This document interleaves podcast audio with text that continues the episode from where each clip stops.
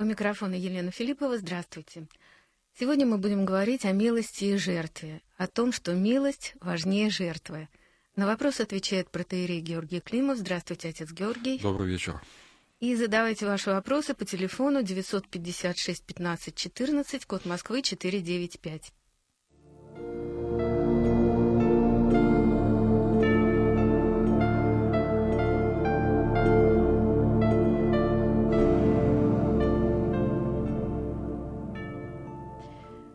Начнем беседу с цитаты из Евангелия от Матфея.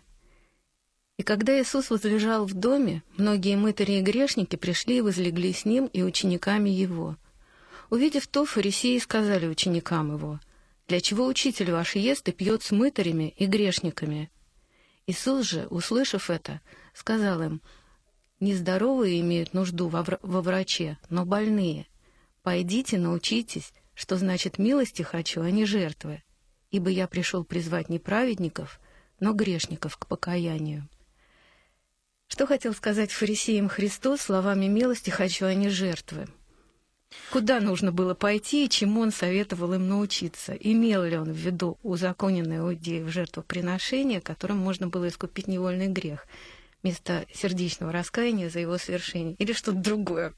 Ну, вообще, э, вот эта беседа Спасителя, она вскрывает ну, отчасти сущность не только фарисейства, но и вообще э, всего ветхозаветного мироощущения, которое уповало на э, возможность спасения через обряд, то есть через внешние средства. иудеи, они очень четко представляли для себя, что спастись они могут благодаря тому, что приносят жертвы, или, если вообще сказать, совершают дела закона, то есть то, что по заповедям предписано. Причем тут нужно обратить внимание, что совершенно безразлично, что сердце при этом, при этом испытывает. Главное — исполнять то, что написано в законе. Ну и вот то, что они были э, сродниками по плоти от Авраама, это их э, уверяло в том, что они должны спастись.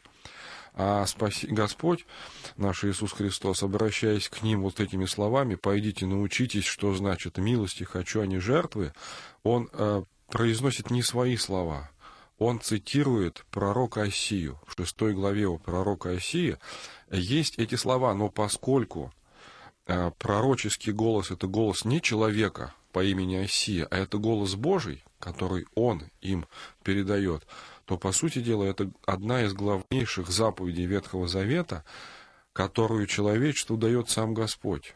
«Я хочу милости от вас, а не приношение жертв». Милости именно по отношению к ближним.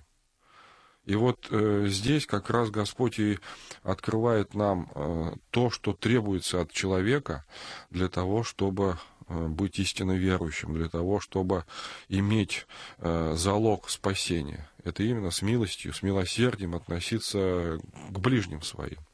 И когда он им говорит, «Шедше научитесь», по-славянски так текст звучит, «Шедше научитесь, что есть милости хочу, а не жертвы», то он этим не отсылает их изучить жизнь свою, закон ветхозаветный или же священное писание, он этим констатирует то, что они неверно понимают голос Бога Отца, который сокрыт и доводит до нас вот эти важные истины из священного писания. И мне кажется, что Конечно, это и ко всем нам обращается Господь. Наша э, проблема, беда, ну, я имею в виду, конечно, и верующих людей, может быть, в первую очередь, то, что мы очень часто зацикливаемся на внешнем обряде, который э, заповедует нам совершать Святая Церковь, но обряд — это средство для достижения цели. Какой цели? Цель, ну, э, можно сказать, применительно к нашей сегодняшней теме, очень проста. Наша цель — стяжать милующее сердце чтобы когда я смотрел на страдания, мне было людей жалко, и я не мог оставаться безразличным к ним. Так вот, вот если эту цель мы с вами преследуем и совершаем обряд, он нам помогает правильно э, расположить свое сердце, для себя уяснить какие-то важные истины. Если этого нет, мы уповаем, что я вот пощусь, я молюсь, я даже какие-то заповеди Христовы исполняю, но тоже с безразличным сердцем, как это делали фарисеи, то это абсолютно не достигнет цели и, более того, уведет меня от, от Бога еще дальше и от спасения. Честно говоря, я вот не понимаю, как э, обряд жертвоприношения может умягчить, умилостивить сердце. Вот э, а нет жертвоприношения и не может как раз сердце умилостивить.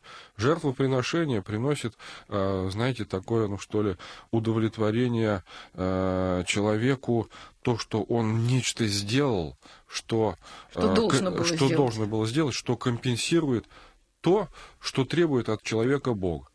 И вот если увлечься именно этими жертвоприношениями, ну или какими-то делами закона, так их назовем, то э, человек начинает верить в то, что он может через внешнее сделать свое сердце милующим.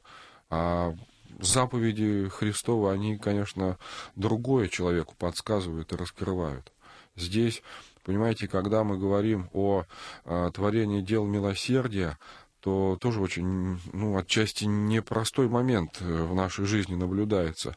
Ведь мы, начиная как мы говорим в церкви, работать Господу, мы имеем сердце не милующее, а оно вот именно такое жесткое, жестокое, злое, оно агрессивное, оно ищет постоянно справедливости, и из-за этого поиска осуждает всех других, кто только есть рядом.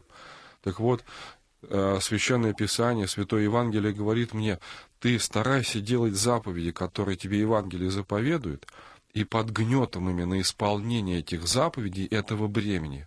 Твое сердечко постепенно, постепенно начнет оттаивать, приходить в состояние, и вот дальше в состоянии чего? А оказывается, что исполняя заповеди и видя, как их тяжело исполнить, практически невозможно, человек вдруг приходит в состояние сокрушения о себе, что я ничего не могу. Ему становится сначала жалко себя, а потом жалко других становится. И это, можно сказать, вот самые первые моменты э, того, что лед тронулся.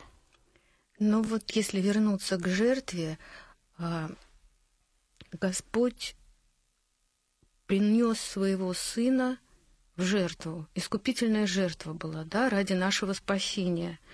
А принес в жертву сына кому? Себе, получается? Ну, сейчас мы, конечно, с вами погружаемся в очень глубокую догматику. Ну, задолго но... до этого, еще в ветхозаветные времена, а, Господь потребовал от а, Авраама, чтобы тот принес своего сына сам Э, в жертву, да. и Авраам готов был это сделать, любимого ну, сына. Мне кажется, здесь мы должны разграничивать эти моменты. Вот а, выражение, которое приводит Господь, милости хочу, а не жертвы, по объяснению толкователей, под жертвой понимается именно тот обряд, который совершали ветхозаветные иудеи.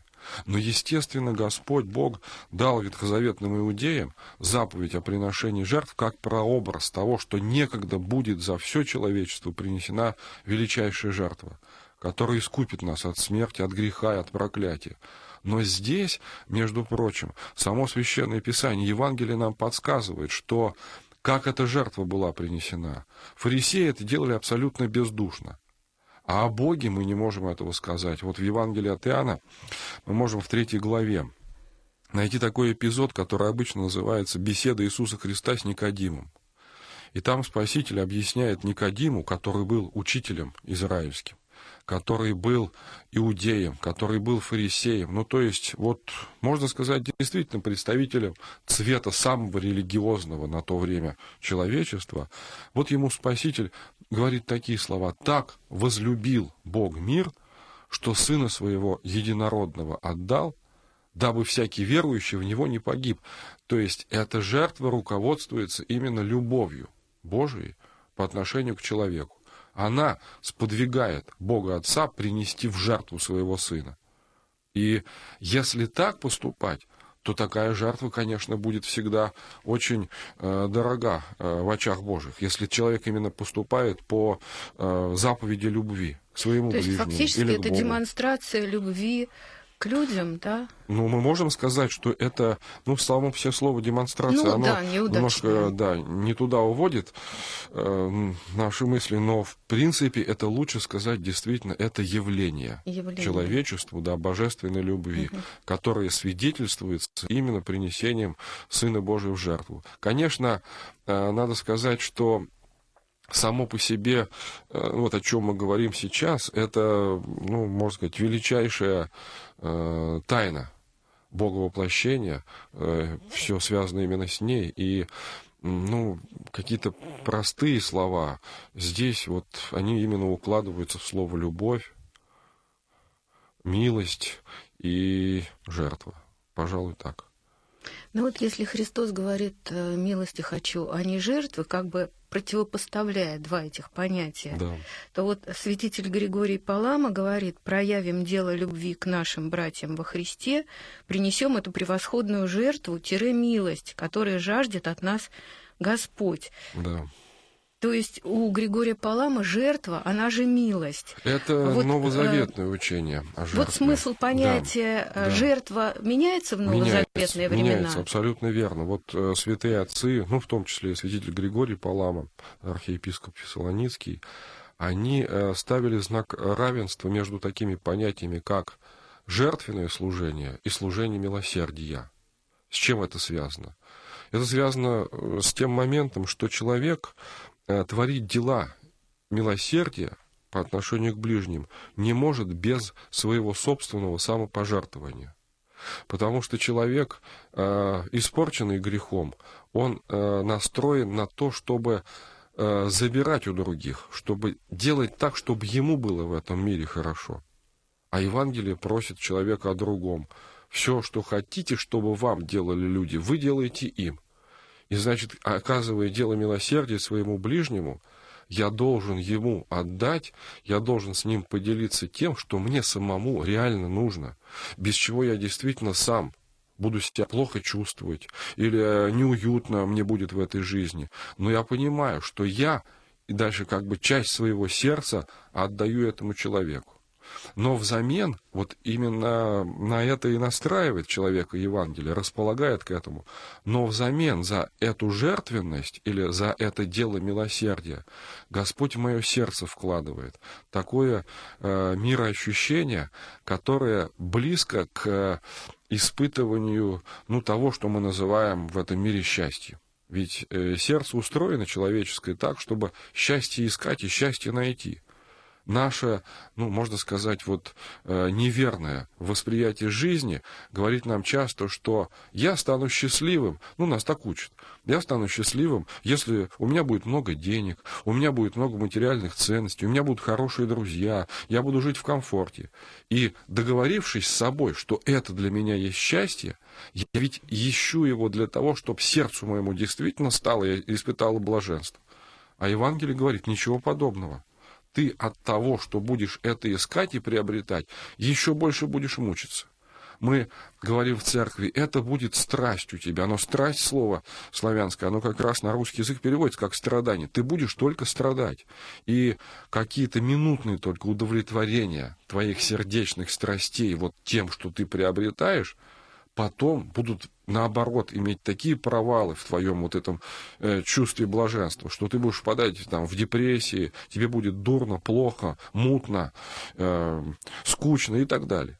И Евангелие говорит, постарайся по-другому настроиться на жизнь. ищи прежде всего Царство Божие. Все остальное приложится. И когда человек делает так, или договаривается с собой, убеждает себя, что для него счастье будет только тот момент, когда сокровищем его сердца станет небо и станет Христос, то вот все встает на свои места. И от служения ближним своим человек действительно испытывает это счастье. А что вокруг него и какие у него тут уже материальные блага, это часто, в принципе, значения не имеет. Ну, тут был вопрос от Татьяны Николаевны из Москвы. Господь принес жертву сына своего, а люди какими были, такими и остались. Честно говоря, я не очень поняла, в чем вопрос. Ну, тут можно вот... о чем говорить. А, мы действительно говорим о том, что а, в рай человека нельзя насильно ввести, потому что Царство Божие, которое принес Христос человечеству, это Царство свободы. Соответственно, там, где свобода, там только может быть любовь, там только может быть милость. И, естественно, принеся эту величайшую жертву за род человеческий, Христос нам дарует спасение, как мы говорим в церкви. Оно как некий великий дар ждет каждого человека, приходящего в мир, вне зависимости от того, верит он или не верит, хочет он в это верить или не хочет, оно спасение человека ждет. Но я могу приобрести его, это сокровище, которое называется спасением, только через то, чтобы мое сердце стало восприимчивым к этому спасению. Одно дело, то, что совершает Христос, это победа над злом. Но победа нами еще не приобретена. И задача э, евангельских заповедей, э, тех заповедей, которые э, нас просит исполнять Божественное откровение, как раз направляет нас на то, чтобы сокровище, которое вообще есть и для каждого, стало уже непосредственно моим, частью моего сердца. Царство Божие внутрь вас есть, сказал Христос. И только после того, когда частица этого э, величайшего сокровища входит в мое сердце, я уже начинаю совсем по-другому смотреть на мир. Вопрос от Ирины из Москвы. Знал ли Бог, принося в жертву сына своего, что он воскреснет? Э, я думаю, что ну, вопрос не, не совсем э, корректно поставлен, поскольку если бы э, Ирина, да, да, если бы Ирина читала четверо Евангелия, то она нашла бы там неоднократные свидетельства самого Иисуса Христа о себе, о том, что Он воскреснет. Первые, можно сказать, слова, которые Христос вот так внятно и конкретно говорит, это э, момент, когда э, апостолы Христовы исповедали его истинным Мессией и Сыном Божиим. Ну, можно посмотреть по Евангелию от Матфея, это 16 глава. Находясь в пределах Кесарии Филипповой, Господь спросит учеников, «За кого меня почитают люди?» И э, апостолы будут говорить одни за Иоанна Предтечу, другие за пророка великого, воскреш... великого пришедшего. А Господь их спросит, вы за кого меня почитаете? И э, апостол Петр от лица всех учеников скажет, ты Христос, Сын Бога Живаго. И вот только после того, когда апостолы своим собственным волеизъявлением исповедуют или засвидетельствуют, что перед ними воплотившийся Бог, им Христос впервые скажет о том, что его ожидает, как Мессию и Сына Божия. Он скажет им, что мне надлежит пойти в Иерусалим, много пострадать от книжников, первосвященников, быть поругану, быть убиту и в третий день воскреснуть. Но мы видим из Евангелия, что эти слова вызывают в апостолах или непонимание, или недоумение, потому что Петр скажет, Господи, о чем ты говоришь? Да не будет этого с тобою. А Господь ему э, здесь очень жестко отвечает, отойди от меня, сатана, то есть богоборец, потому что ты думаешь не о том, что божеское, а что человеческое. И вот подобные слова о том, что ему надлежит пойти в Иерусалим, много пострадать там и воскреснуть, мы, по крайней мере, э, только по Евангелию от Матфея трижды найдем, еще до того, как Христу пострадать. Поэтому это э, свидетельство, вот эти свидетельства евангельские говорят нам о том, что Христос именно для этого пришел. Конечно, у святых отцов часто мы найдем такое э, выражение, что Христос родился для того, чтобы умереть. Но э, в контексте вот этого рассуждения мы можем сказать, Христос родился для того, Он для того именно родился, чтобы умереть и воскреснуть. Я напоминаю, вы можете задавать свои вопросы по телефону 956 15 14, код Москвы 495. Правильно ли я понимаю, что вот жертва, которую принимает Господь, становится для нас милостью? Боже, будь милостив ко мне грешному. Кается мытарь в Евангелии от Луки. И вот когда человек искренне кается, это в том, что он грешен, это и есть жертва Богу или нет? — ну, отчасти, если мы говорим о служении милосердия, как вот о жертвенном служении, наверное, можно об этом говорить. Хотя, конечно, слова мытаря э, «Божьей милости в будь ко мне грешнику», они э, свидетельствуют нам о чем? О том, что человек вообще поверить в то, что Бог может быть милующим существом, может только тот, кто сам эту милость пытается в жизни оказать. Ведь если мы посмотрим на человека немилующего, которому безразлично, как живут ближние, либо вот ему было хорошо, то он, если он верующий, этот человек, он Бога воспринимает именно как Бога с, э, справедливость, как мздовоздаятеля, как карателя, как Бога отмстителя. И э, то, что совершает Христос в истории человечества, он приносит человечеству совершенно, совершенно другие понятия о Боге. Молитву Господню, которую дает, так она называется, сам Господь, поэтому называется молитва Господня, Отче наш, начинается со слов «Отче наш, и же иси на небесех». Но вот то греческое, точнее, то арамейское слово, которое использует Господь, оно звучит как «ава». А это слово имеет оттенок э, умиления. Это не, не слово «отец», а оно должно быть переведено как папа, даже папочка. То есть вот в такие отношения... Близкие очень. Близкие очень, да, к, к, Богу. Христос поставляет человека. Но это не э, просто откровение. Я вам говорю, что Бог есть милость. Нет. Э, Господь именно своей жертвой, которую приносит, за род людской, дает возможность нам в эти отношения с Богом, именно в такие отношения сыновние, отношения любовные, э, в хорошем самом смысле слова, встать. Но открываются они, опять же, только для тех, кто Богу пытается себя уподобить. Когда, допустим, мы читаем в Евангелии слова Христа «Будьте милосердны, как и Отец ваш Небесный милосерден есть», то, конечно, здесь мы слышим слова о чем? Слова о том, что подобное познается подобным. Я Бога могу познать, который есть милосердие, который есть милость, только через то, что я сам таким должен быть, стать. Вот э, милостыня от слова милость, да? Да. И, ну, то есть это помощь нуждающемуся. Милость и доброта – это синонимы или есть какие-то отличия? Вот раньше э, в ходу, в обиходе было выражение э, «будьте милостивы», да. а сейчас говорят «будьте добры». Ну, тут я не знаю, насколько это актуально. В принципе, если мы говорим о э, верующем человеке, то, конечно, для него понятие добро или добрый и слово э, милостивый, наверное, это одно и то же одно и то же. Но ведь если э, говорить о том термине э, вот, добро, который существует в современном мире, э, которое зациклено на в каком-то смысле на вот, гуманистические какие-то идеалы, а в центре, в общем-то, гуманистических идеалов стоит человек, а не Христос то есть зацикливает это, в общем-то, эгоистические достаточно положения, то здесь, э, конечно, понятие э, мило, милостыня или милосердие, которое зиждется на, це, на жертвенности, призывающего человека отдавать себя, оно будет, ну, может быть, даже противостоять понятию добра. Угу.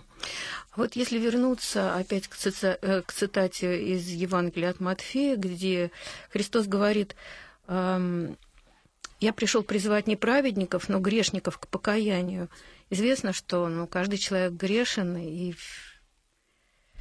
а вы знаете, я вот вспоминаю толкование толкователей на вот этот стих. Ну, в частности, блаженный Феофилакт Болгарский, это известный церковный деятель XI века, объясняя эти слова, говорит, что если бы Бог мог найти на земле хотя бы одного праведника, он бы не пришел.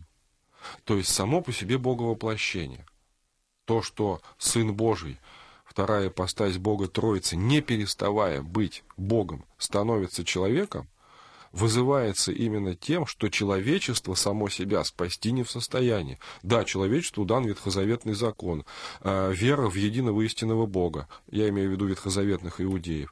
Закон говорит, что тот, кто исполнит все заповеди, будет праведным. Ну, праведным не в смысле в глазах ближних, а то есть спасение стяжет, то есть душа его попадет в рай. Но человек оказывается не в состоянии эти заповеди исполнить. А с другой стороны, тот же Ветхий Завет – Э, книга Второзакония говорит, что проклят всяк, то есть это проклятие, кто не исполнит хотя бы одну из заповедей, написанных в законе. И таким образом оказывается, что на земле нет праведников. И действительно все грешники. Все грешники абсолютно. И поэтому Христос говорит, что Он пришел в мир не праведников, а грешников спасти. Но это имеет и обратную сторону, конечно. Тот, кто считает себя праведником, по сути дела, во Христе не нуждается. Ему не нужен Спаситель. От чего его спасать, если он праведный? И он сам себя выставляет за этот спасительный отсекает. круг, отсекает, да. Вот. Но человек, который исповедует свою греховность, он как раз, как никто другой, и чувствует милосердие Божие. Потому что он понимает, что Бог его может спасти не по его делам, которых он не может сделать, как дела чистые, Богу угодные, а именно по милосердию к нему, как грешнику. Вот, мне кажется, здесь э, это тоже очень важные слова Христовы, которые э, ну, нам почаще надо вспоминать. А вот э, опять к жертве. Угу. Каин и Авель принесли жертву Богу, но от одного он принял ее от Авеля, а от Каина нет. Почему? Ну вот объясняют здесь как раз э, вот тем важным моментом, о котором мы говорим, то, что Авель приносит э, вместе с жертвоприношением, приносит как бы еще и свое сердце, расположение любви к Богу, к Царю Небесному. А Каин совершает это именно как обряд. Совершенно не заботясь о том, что у него на сердце, он приносит жертву Богу, ну, с расположением, скажем так, сказал сделать, я сделаю, пожалуйста. Вот я принес. И это очень, конечно, разительное отличие. Ну и все же, вот почему милость важнее жертвы? Ответим на вопрос, который у нас обозначает тему беседы? Ну, мне кажется, мы об этом и говорим уже ну, как достаточно бы... долго, но, да, резюмируя или да. подводя под общий знаменатель, опять же, я э, здесь настаиваю на том, что жертва, которая понимается именно как обряд, она не способна изменить сердце человека. Милостыня и милосердие – это вещи, которые человеческое сердце меняют, делают его богоподобным и, соответственно, способным вместить милость Божию. Но когда мы говорим о милости Божией, мы имеем в виду именно дар спасения, потому что Бог по своему милосердию совершает спасение человеческого рода. Жертва не может этого сделать, потому что внешнее, оно никогда не способно стать внутренним. Ну и вот еще одна цитата из Иоанна Златоуста. «Великую и мудрую душу ничто не, столь не поощряет к добрым делам, как сознание, то этим она уподобляется Богу». Ну да, это э, именно об этом мы и говорим. То, что э, сама по себе милостыня, это, э, или милосердие лучше обозначить как сердечное расположение, это действительно богоподобное качество, которое приобретает человек. И э, оно возносит всегда человеческое сердце на э, высоту э, богообщения. Этого не может сделать человек, который милосердия не имеет. Поэтому важность вот этой заповеди очень сложно переоценить о творении дел милосердия. Ну, иными словами, сегодня, говоря о вот этом важном, можно сказать, делании, этой важной добродетели, хотелось бы, конечно, пожелать всем нам, чтобы мы э, почаще обращали внимание на свое сердце в самых, можно сказать, непредвиденных обстоятельствах и, э, укрощая вспышки гнева, все-таки давали простор да, для доброделания, так называемого, для того, чтобы осуществлять по отношению к ближним милостыню. Спасибо, отец Георгий. Спасибо всем, кто нас слушал и кто нам позвонил. Всего доброго. До свидания.